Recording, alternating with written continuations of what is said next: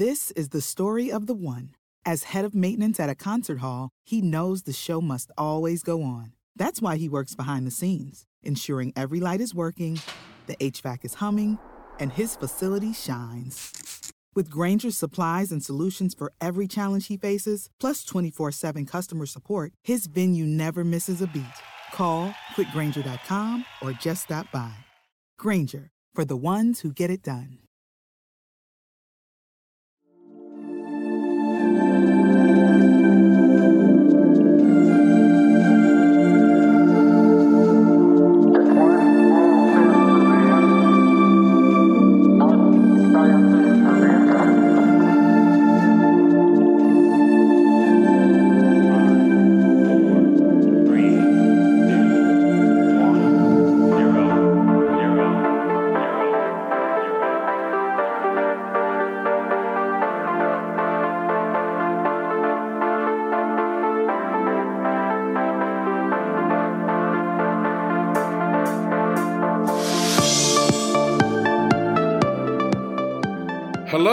Listeners, and welcome to Ohio Mysteries.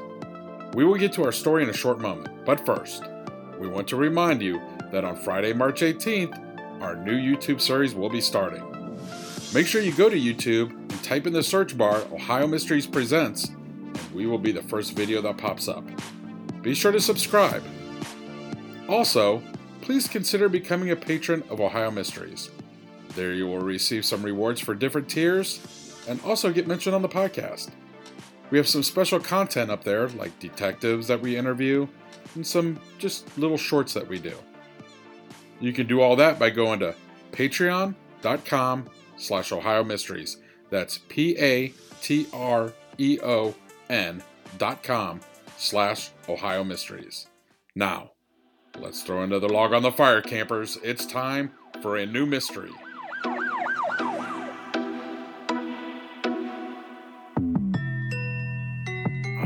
Host, Steve Yoder, and with us, as always, is our researcher and journalist who has spent more than 30 years telling these kinds of stories for the Akron Beacon Journal, Paula Schleis. Hi, everybody. When Ray Gricar vanished in 2005, he'd only been missing 12 hours when authorities launched an all out search. When you go dark, and you're a sitting district attorney that's been putting bad guys away for 20 years, it's fair to assume the worst. But despite that quick start, police never figured this one out. Gricar has never been seen again. And 17 years later, there remain three good theories about what happened. Yes, Ray might have been killed. Maybe it was about someone he prosecuted. Or as you'll learn later in our story, maybe it was about a high profile case he didn't prosecute. Then again, he could have committed suicide, the way his brother Roy did years before. Or maybe Ray simply used his vast experience to adopt a new identity. It's hard to ignore the fact that he once talked to a friend about the famous disappearance of an Ohio police chief who appeared to have walked away from his life without a trace. I'll give you the details first, and you can take a guess just like the rest of us.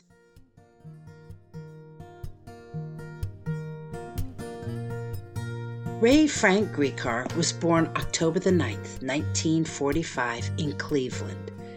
He had a brother, Roy James, three years older, and the two boys grew up on the east side in the city's Collinwood neighborhood, a predominantly Polish enclave. I couldn't find their parents' names anywhere, though sources have said they were Slovenian immigrants.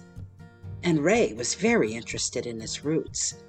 Later, he would take several trips to Slovenia to see his extended family, and he learned to speak it fluently. We also know Ray followed Roy into the prestigious Gilmour Academy, a private Catholic school in the Cuyahoga County village of Gates Mills. Both boys ended up in Dayton after graduation. Brother Roy stayed in the area, taking a job at Wright Patterson Air Force Base and settling in the Butler County village of West Chester, where he and his wife raised three sons. Ray got his undergraduate degree at the University of Dayton. He'd intended on studying Russian history, but he took a job as an intern for the local prosecutor's office and became fascinated with law. When Ray finished at Dayton, he returned to Cleveland and collected his Juris Doctorate at Case Western Reserve University's School of Law. He brought a wife back with him, too. He met Barbara Gray when they were in Dayton together. They married in 1969, and in 1978 they adopted a baby girl, Laura. After passing the bar, Ray started working for Cuyahoga County as a prosecutor. He specialized in the most violent cases robbery, rape, and murder. Then, in 1980, his wife Barbara was offered a job teaching at Penn State University in State College, Pennsylvania. So Ray quit his job and went with her, electing to become a stay at home dad for two year old Laura. They settled into their new home in Centre County. That lasted about a year. One day, the district attorney for Centre County, David Grine, came knocking. Grine offered Ray a job as an assistant prosecutor with his office. It was part time and at a far slower pace than he'd had back in Cleveland. It sounded good, so Ray took the job. Just four years later, Ray Gricar was the district attorney for Pennsylvania Centre County. He ran for the post as a Republican in 1985, won by 600 votes, then was reelected four more times. One of his most high profile cases, and one that people like to point to when they're asked about Ray's skills as a prosecutor, was the 1993 slaying of Dawn Birnbaum, a 17 year old runaway found in a snowbank off I 80. Ray used DNA, tire tracks, and gas receipts to link the murder to a cross country trucker. Ray was a pit bull and brought the killer to justice in a mostly circumstantial case. Ray's personal life, meanwhile, was far from flawless. In 1991, he and Barbara divorced after 22 years of marriage. Then, in 1996, he lost his brother. Back home in Ohio, Roy was struggling with depression, had lost his job at Wright Patterson. That May, he left his home in West Chester, telling his wife he was running out to buy mulch. He never returned. Two days later, his car was found at Veterans Park in Dayton, near the Great Miami River. A few days after that, his body was pulled from the water, and his death was determined to be suicide by drowning. He was 53 years old. Though authorities didn't seem to blink at that ruling, Ray always questioned it. He never wanted to believe his brother would make orphans of his three sons. And every time Ray returned to Ohio to visit his nephews, he would pay a visit to the local police to see if there were any new leads.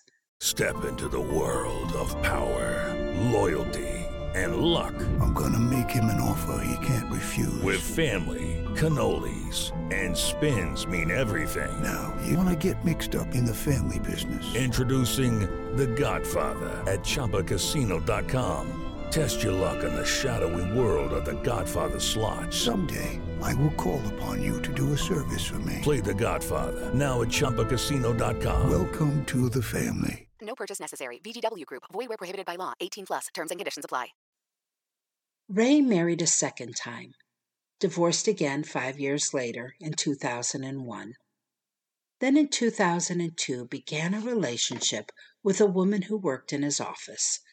Her name was Patty Fornicola.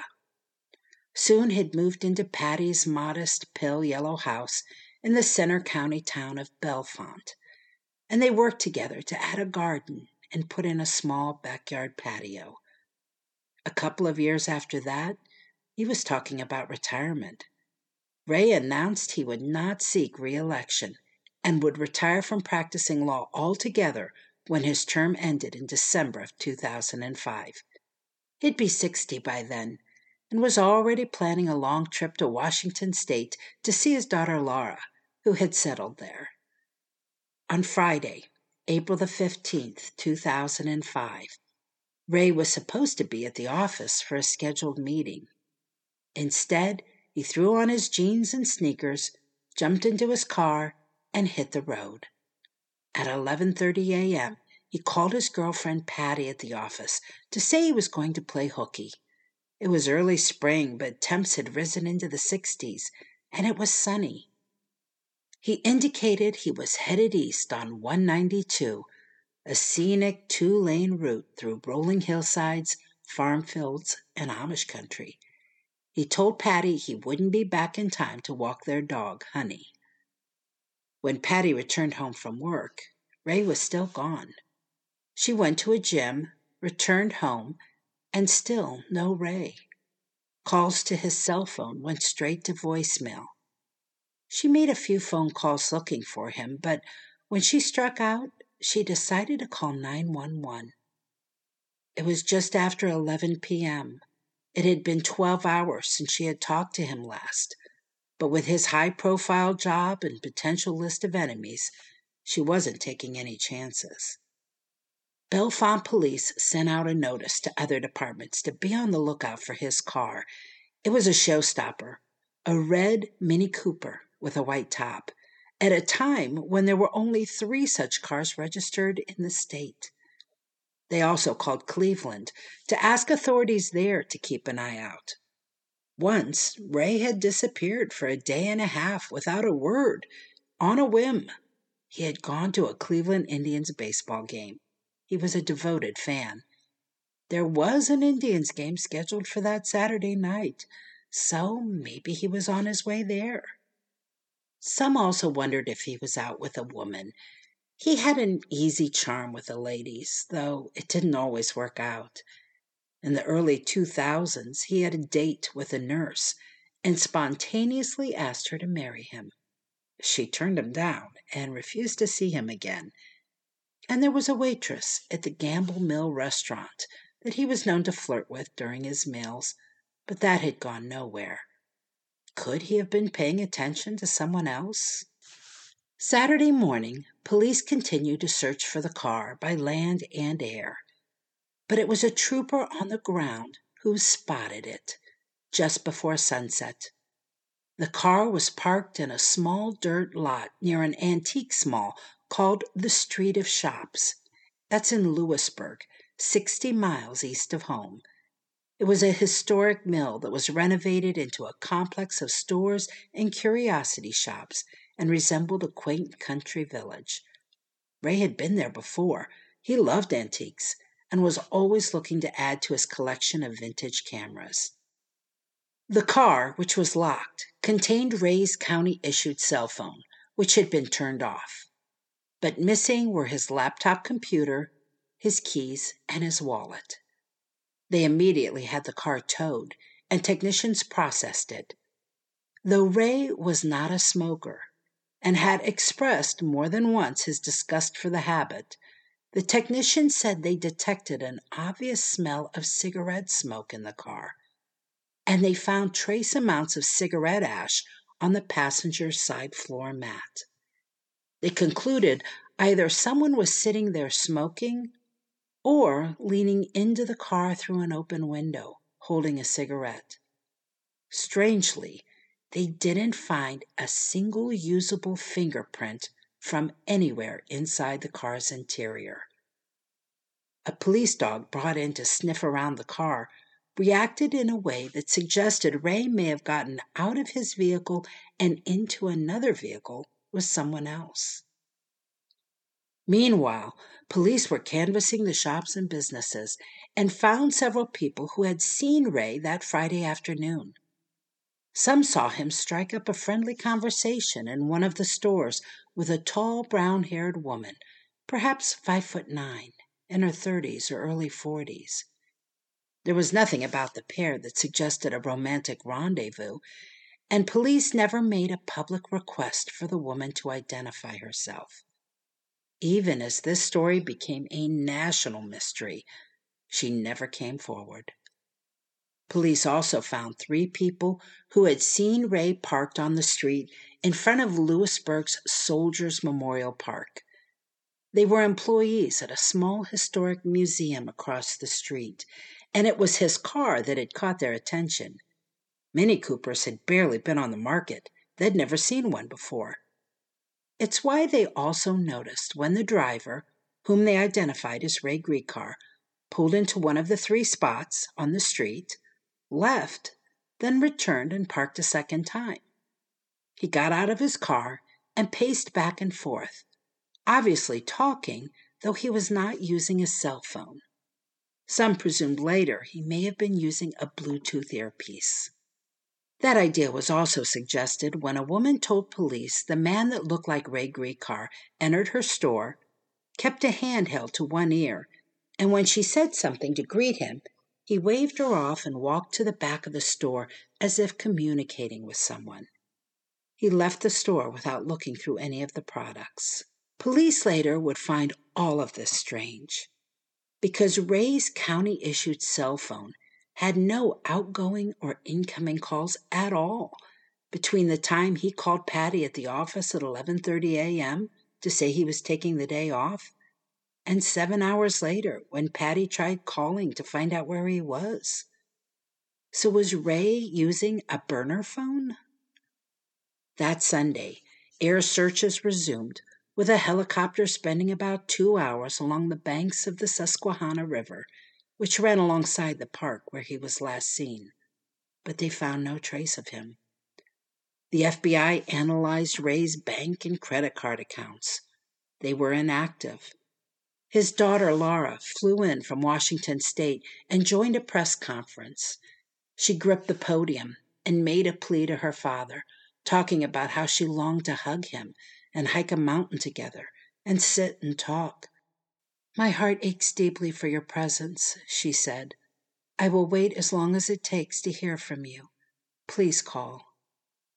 It was unclear whether Laura believed her father had left willingly or whether police asked her to make such a statement to cover all bases.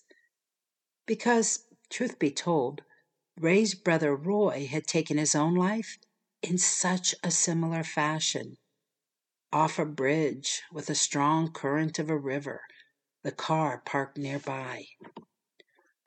While Patty said Ray seemed tired a lot and had been taking naps, he was nine months from retirement, counting down the days, and didn't have any medical issues. He never said anything to suggest he'd been depressed. Ray's colleagues couldn't add much more about his state of mind they liked him a lot and respected him. Some saw him as their mentor. Some marveled at his work ethic. But they also added that Ray was a very private man, reserved. They didn't really know him well at all outside the courthouse. On July the 30th of 2005, fishermen discovered a laptop in the Susquehanna River beneath a bridge somewhere between Lewisburg and the town of Milton, five miles away. It bore a tag on the back, marking it as property of the Centre County Commissioners. It was Ray's. But the hard drive was gone. The drive wasn't something that could have just wiggled free in the current. It had to be removed with the help of a screwdriver. Divers searched the area looking for it, but it wasn't until two months after that when someone found it on the banks of the river about a hundred yards from where the laptop had been found. But the abrasive action of sand and grit from months in the river had destroyed it. Not the FBI, nor the Secret Service, nor the private Kroll Ontrack firm which had successfully recovered data from the 2003 Space Shuttle Columbia disaster, succeeded in getting anything from it. It wasn't until April of 2009 that Bellefonte police revealed something never shared before. That prior to Ray's disappearance, someone at the house he shared with Patty Fornicola used the home computer to perform internet searches on topics such as how to wreck a hard drive, how to fry a hard drive, and water damage to a notebook computer. For whatever reason, it now appeared Ray made plans for disposing of his computer before he left the house the day he vanished. In July of 2001, Ray Gricar was declared legally dead. As I said at the start, there are three main theories as to what happened. First, that he committed suicide. Most detectives who worked this case liked this theory, calling attention to his brother's clinical condition as if maybe it ran in the family. Ray's family didn't believe it. He spoke often of his retirement and of going west to visit Laura. He had a future he seemed to be looking forward to. But if that were the case, who was the woman he met with in the store in Lewisburg? Who was he talking to on the burner phone, if that's indeed what he was doing? Why was his car wiped down, if that were the reason for the lack of any fingerprints on the interior? The second theory is foul play. Authorities said it was impossible to narrow down the suspects. He had 20 years worth of them. Early on, it was suggested that Ray's disappearance might be linked to the unsolved death of Jonathan Luna, an assistant U.S. attorney who was found dead in a Lancaster County creek in December of 2003, but no connection between the two of them could be found. Those who like the foul play theory say it was more likely about a case that had not been prosecuted. Not yet. You see, back in 1998, Ray got his first glimpse of Penn State University's dirty little secret that the school's famed assistant football coach, Jerry Sandusky, had been using his position and his role in a children's charity to sexually abuse boys. This glimpse that Ray got was when a mother came forward to allege Sandusky had showered with her son. Ray followed up. He devised a plan for the mother to confront Sandusky at her home while officers were hidden in another room and watching his reaction. But in the end, Sandusky's answers to her were vague and ambiguous. Ray knew if he was going to bring down this rock star of a coach and the university engine that might have been aware and protecting him, he needed good evidence, and he just didn't have it. He declined to prosecute. And yet, Ray clearly never forgot about Sandusky. In the fall of 2004, Ray was having lunch with a colleague when he spotted Sandusky on the street. He pointed Sandusky out to his colleague and said, He's a pedophile, and I'm going to put him away if it's the last thing I do. Six months later, Ray was gone. Last year, a podcast about this case called Final Argument noted there were many reports from people who had seen Ray talking to various women in locations away from Centre County. Podcast host Rebecca Knight said she believed Ray had been arranging private meetings with mothers of boys that had been abused by Sandusky and that a conspiracy to protect the coach killed Ray and destroyed the evidence he'd stored in his laptop. In any case, Jerry Sandusky was allowed to continue abusing boys for several more years after Ray's disappearance. He wouldn't face charges until 2011. But police appeared to have thought this theory the least likely, mostly because there was no evidence. No body, no blood. The third theory in this case is that maybe Gricar had a reason for wanting to start a new life and engineered his own disappearance. He certainly would know how to get off the grid and change his identity.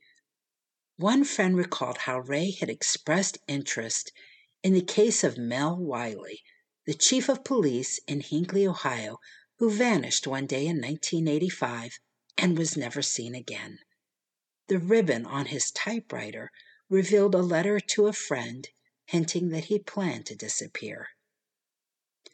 After Ray vanished, police received several calls from people saying they had seen him, most notably in Wilkes-Barre, Pennsylvania, where both the bartender and an off duty police officer claimed he was sitting there watching a baseball game.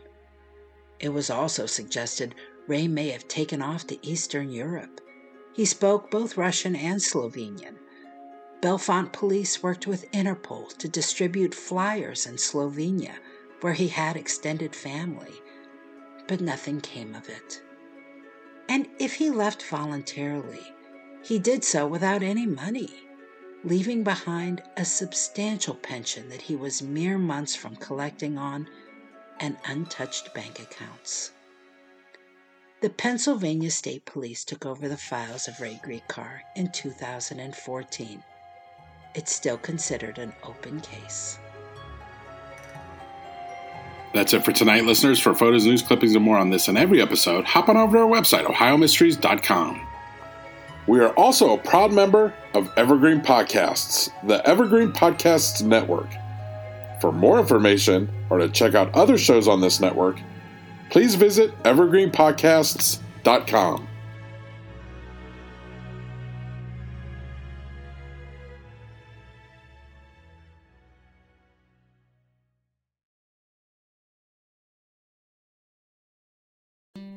Hello, everyone. My name is Tom Kearns, and I host the Anglo Saxon England podcast, where I cover the history and culture of England from the departure of the Romans in the 5th century to the Norman conquest in 1066. So far, we've surveyed the collapse of Roman rule in Britain, the migration of the Anglo Saxons, and the history of Northumbria from its beginnings in the mists of legend to its destruction at the hands of Viking raiders in the 9th century. I hope you'll come and give it a go.